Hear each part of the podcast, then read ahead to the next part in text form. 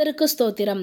வாசிக்கும்படியாக தெரிந்து கொள்ளப்பட்ட வேத பகுதி இரண்டு கொருந்தியர் ஏழாவது அதிகாரம் ஒன்று முதல் பதினாறு வரை உள்ள வசனங்கள். இப்படிப்பட்ட வாக்குத்தத்தங்கள் நமக்கு உண்டாயிருக்கிறபடியினால் பிரியமானவர்களே மாம்சத்திலும் ஆவியிலும் உண்டான எல்லா அசுசியும் நீங்க நம்மை சுத்திகரித்து கொண்டு பரிசுத்தமாகுதலை தேவ பயத்தோடே பூரணப்படுத்த கடவோம் எங்களுக்கு இடம் கொடுங்கள். நாங்கள் ஒருவனுக்கும் அநியாயம் செய்யவில்லை. ஒருவனையும் கெடுக்கவில்லை ஒருவனையும் வஞ்சிக்கவில்லை. உங்களை குற்றவாளிகளாக்கும் பொருட்டாக இப்படி நான் சொல்லுகிறதில்லை.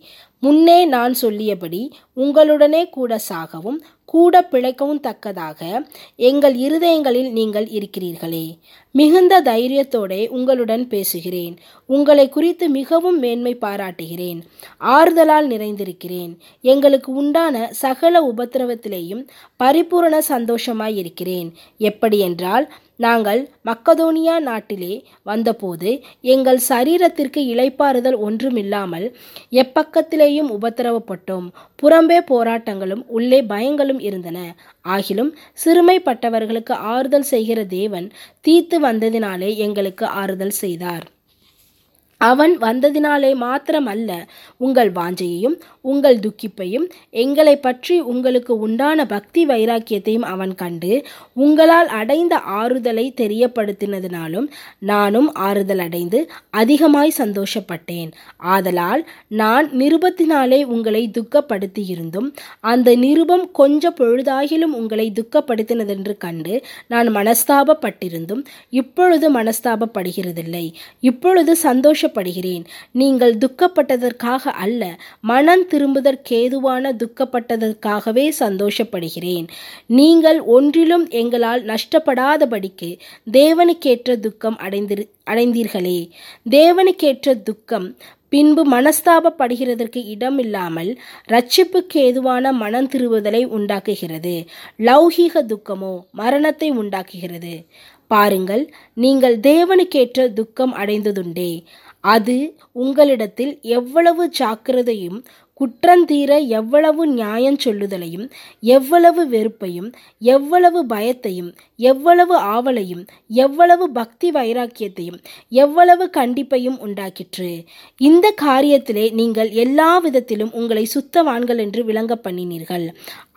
ஆதலால் நான் உங்களுக்கு அப்படி எழுதியிருந்தும் அநியாயம் செய்தவனின் நிமித்தமும் அல்ல அநியாயம் செய்யாதவன் நிமித்தமும் அல்ல. தேவனுக்கு முன்பாக உங்களை குறித்து எங்களுக்கு உண்டாயிருக்கிற ஜாக்கிரதை உங்களுக்கு வெளிப்படும் பொருட்டை அப்படி எழுதினேன். இதன் நிமித்தம் நீங்கள் ஆறுதல் அடைந்ததினாலே நாங்களும் ஆறுதல் அடைந்தோம். விசேஷமாக தீத்துவனுடைய ஆவி உங்கள் அனைவராலும் ஆறுதல் அடைந்ததினாலே அவனுக்கு உண்டான சந்தோஷத்தினால் அதிக சந்தோஷப்பட்டோம். இப்படி இருக்க உங்களுக்கும் புகழ்ச்சியாய் நான் அவனுடனே சொன்ன யாதொன்றை குறித்தும் வெக்கப்பட மாட்டேன். நாங்கள் சகலத்தையும் உங்களுக்கு சத்தியமாய் சொன்னது போல தீத்துவுடனே நாங்கள் உங்களுக்கு புகழ்ச்சியாய் சொன்னதும் சத்தியமாக விளங்கிற்றே. மேலும் நீங்கள் எல்லாரும் கட்டளைக்கு அமைத்து பயத்தோடும் நடுக்கத்தோடும் தன்னை ஏற்றுக்கொண்டதை அவன் நினைக்கையில் அவனுடைய உள்ளம் உங்களை குறித்து அதிக அன்பாய் இருக்கிறது. ஆகையால் எவ்விதத்திலும் உங்களை குறித்து எனக்கு திட நம்பிக்கை உண்டாயிருக்கிறதென்று சந்தோஷப்படுகிறேன். ஆமேன். கிறிஸ்துவுக்குள் பிரியமானவர்களே இன்றைய வேத தியானத்திற்காக நாம் எடுத்துக்கொண்ட வசனம் இரண்டு குருந்தியர் இரண்டாவது அதிகாரம் ஒன்றாவது வசனம். இப்படிப்பட்ட வாக்குத்தத்தங்கள் நமக்கு உண்டாயிருக்கிறபடியினால் பிரியமானவர்களே மாம்சத்திலும் ஆவியிலும் உண்டான எல்லா அசுசியும் நீங்க நம்மை சுத்திகரித்து கொண்டு பரிசுத்தமாகுதலை தேவ பயத்தோடே பூரணப்படுத்த கடவும் கிறிஸ்துவுக்குள் வாழ்வதற்கு அர்ப்பணித்திருக்கிற ஒவ்வொருவருக்கும் இவ்வுலகில் வாழ்கின்ற பொழுது ஒரு புனிதமான கடமை உள்ளது. அது பரிசுத்தமாய் வாழ்வதே ஆகும். இந்த வசனத்தில் குறிப்பிடத்தக்க சில காரியங்கள் சொல்லப்படுகிறது. வசனம் இப்படியாக தொடங்குகிறது. இப்படிப்பட்ட வாக்குத்தத்தங்கள் நமக்கு உண்டாயிருக்கிறபடியால் எவ்விதமான வாக்குத்தத்தங்கள்? அவை முந்தின அதிகாரத்தில் கொடுக்கப்பட்டிருக்கிறது. நான் அவர்களுக்குள்ளே வாசம் பண்ணி அவர்களுக்குள்ளே உலாவி அவர்கள் தேவனாயிருப்பேன் அவர்கள் என் ஜனங்களாயிருப்பார்கள் என்றும் தேவன் சொன்னபடி நீங்கள் ஜீவனுள்ள தேவனுடைய ஆலயமாய் இருக்கிறீர்களே என்று ரெண்டு கொருந்தியர் ஆறு பதினாறிலும் பதினெட்டாவது வசனத்தில் அப்பொழுது நான் உங்களை ஏற்றுக்கொள்வேன். தேவன் நம்மை ஏற்றுக்கொள்ள சில நிபந்தனைகளை வைத்திருக்கிறார். அந்த நிபந்தனைகள் என்ன என்னவென்று பதினேழாவது வசனத்தில் விளக்கியும் உள்ளார். ஆனபடியால் நீங்கள் அவர்கள் நடுவிலிருந்து புறப்பட்டு போய் அசுத்தமானதை தொடாதிருங்கள் என்று கர்த்தர் சொல்லுகிறார். அதை நாம் கடைபிடிக்கும் போது உங்களுக்கு பிதாவாய் இருப்பேன் நீங்கள் என் குமாரரும் குமாரத்திகளுமாய் இருப்பீர்கள் என்று சர்வ வல்லமையுள்ள கர்த்தர் சொல்லுகிறார். எத்தனை அருமையான வாக்குத்தத்தங்கள். வல்லமை சர்வ வல்லமையுள்ள தேவன் அவருடைய பிள்ளைகளோடு உறவாட விரும்புகிறார். அதற்கு ஒரே ஒரு நிபந்தனை. அவர்கள் பரிசுத்தமாக இருக்க வேண்டும் என்பதே. நாம் தேவனோடு கொண்ட உறவை விளக்குவது பரிசுத்தமான வாழ்க்கை வாழ்வதே என்பதை உணர்ந்து கொள்ள வேண்டும். நாம் தேவனுடைய ஆலயமாய் இருக்கிறோம் என்பதையும் அவருடைய ஆவி நம்மில் வாசமாய் இருக்கிறது என்பதையும் நமது வேததான வசனம் க கண்டிப்புடன் உணர்த்துகிறது. அதை நாமும் புரிந்து கொண்டு வாழ வேண்டும். இன்றைய தியானத்திற்கான வசனம் நாம் செய்ய வேண்டிய சில காரியங்களையும் கூறுகின்றது.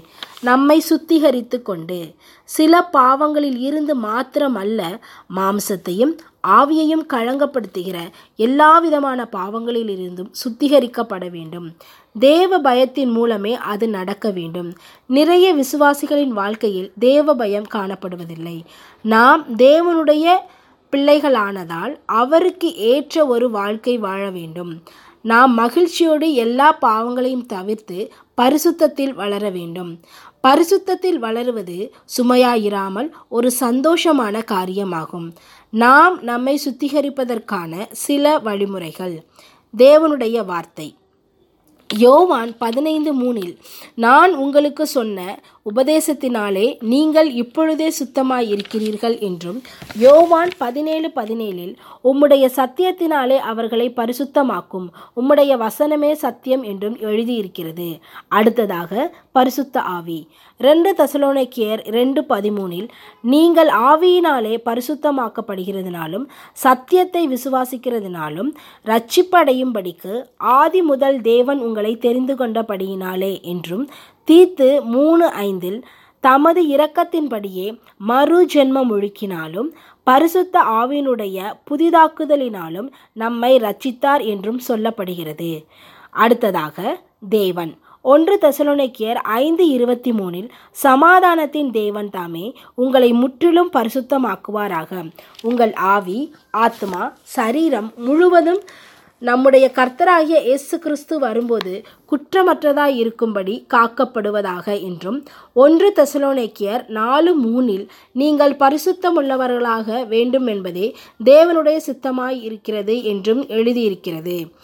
அடுத்ததாக இயேசு கிறிஸ்து எபிரேயர் பத்து பத்தில் இயேசு கிறிஸ்துவனுடைய சரீரம் ஒரே தரம் பலியிடப்பட்டதினாலே அந்த சித்தத்தின்படி நாம் பரிசுத்தமாக்கப்பட்டிருக்கிறோம் என்றும் எபிரேயர் பதிமூணு பனிரெண்டில் அந்தபடியே இயேசுவும் தம்முடைய சொந்த இரத்தத்தினாலே ஜனத்தை பரிசுத்தம் செய்யும்படியாக நகர வாசலுக்கு புறம் புறம்பே புறப்பட்டார் என்றும் தீத்து ரெண்டு பதினாலில் அவர் நம்மை சகல அக்கிரமங்களின்றி மீட்டுக்கொண்டு தமக்குரிய சொந்த ஜனங்களாகவும் நற்கிரியைகளை செய்ய பக்தி வைராக்கியம் உள்ளவர்களாகவும் நம்மை சுத்திகரிக்கும்படி நமக்காக தம்மை தாமே ஒப்பு கொடுத்தார் என்றும் சொல்லப்படுகிறது.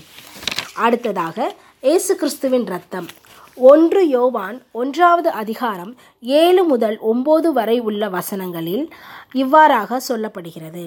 அவர் ஒளியில் இருக்கிறது போல நாமும் ஒளியிலே நடந்தால் ஒருவரோடு ஒருவர் ஐக்கப்பட்டிருப்போம். அவருடைய குமாரனாகிய இயேசு கிறிஸ்துவின் ரத்தம் சகல பாவங்களையும் நீக்கி நம்மை சுத்திகரிக்கும்.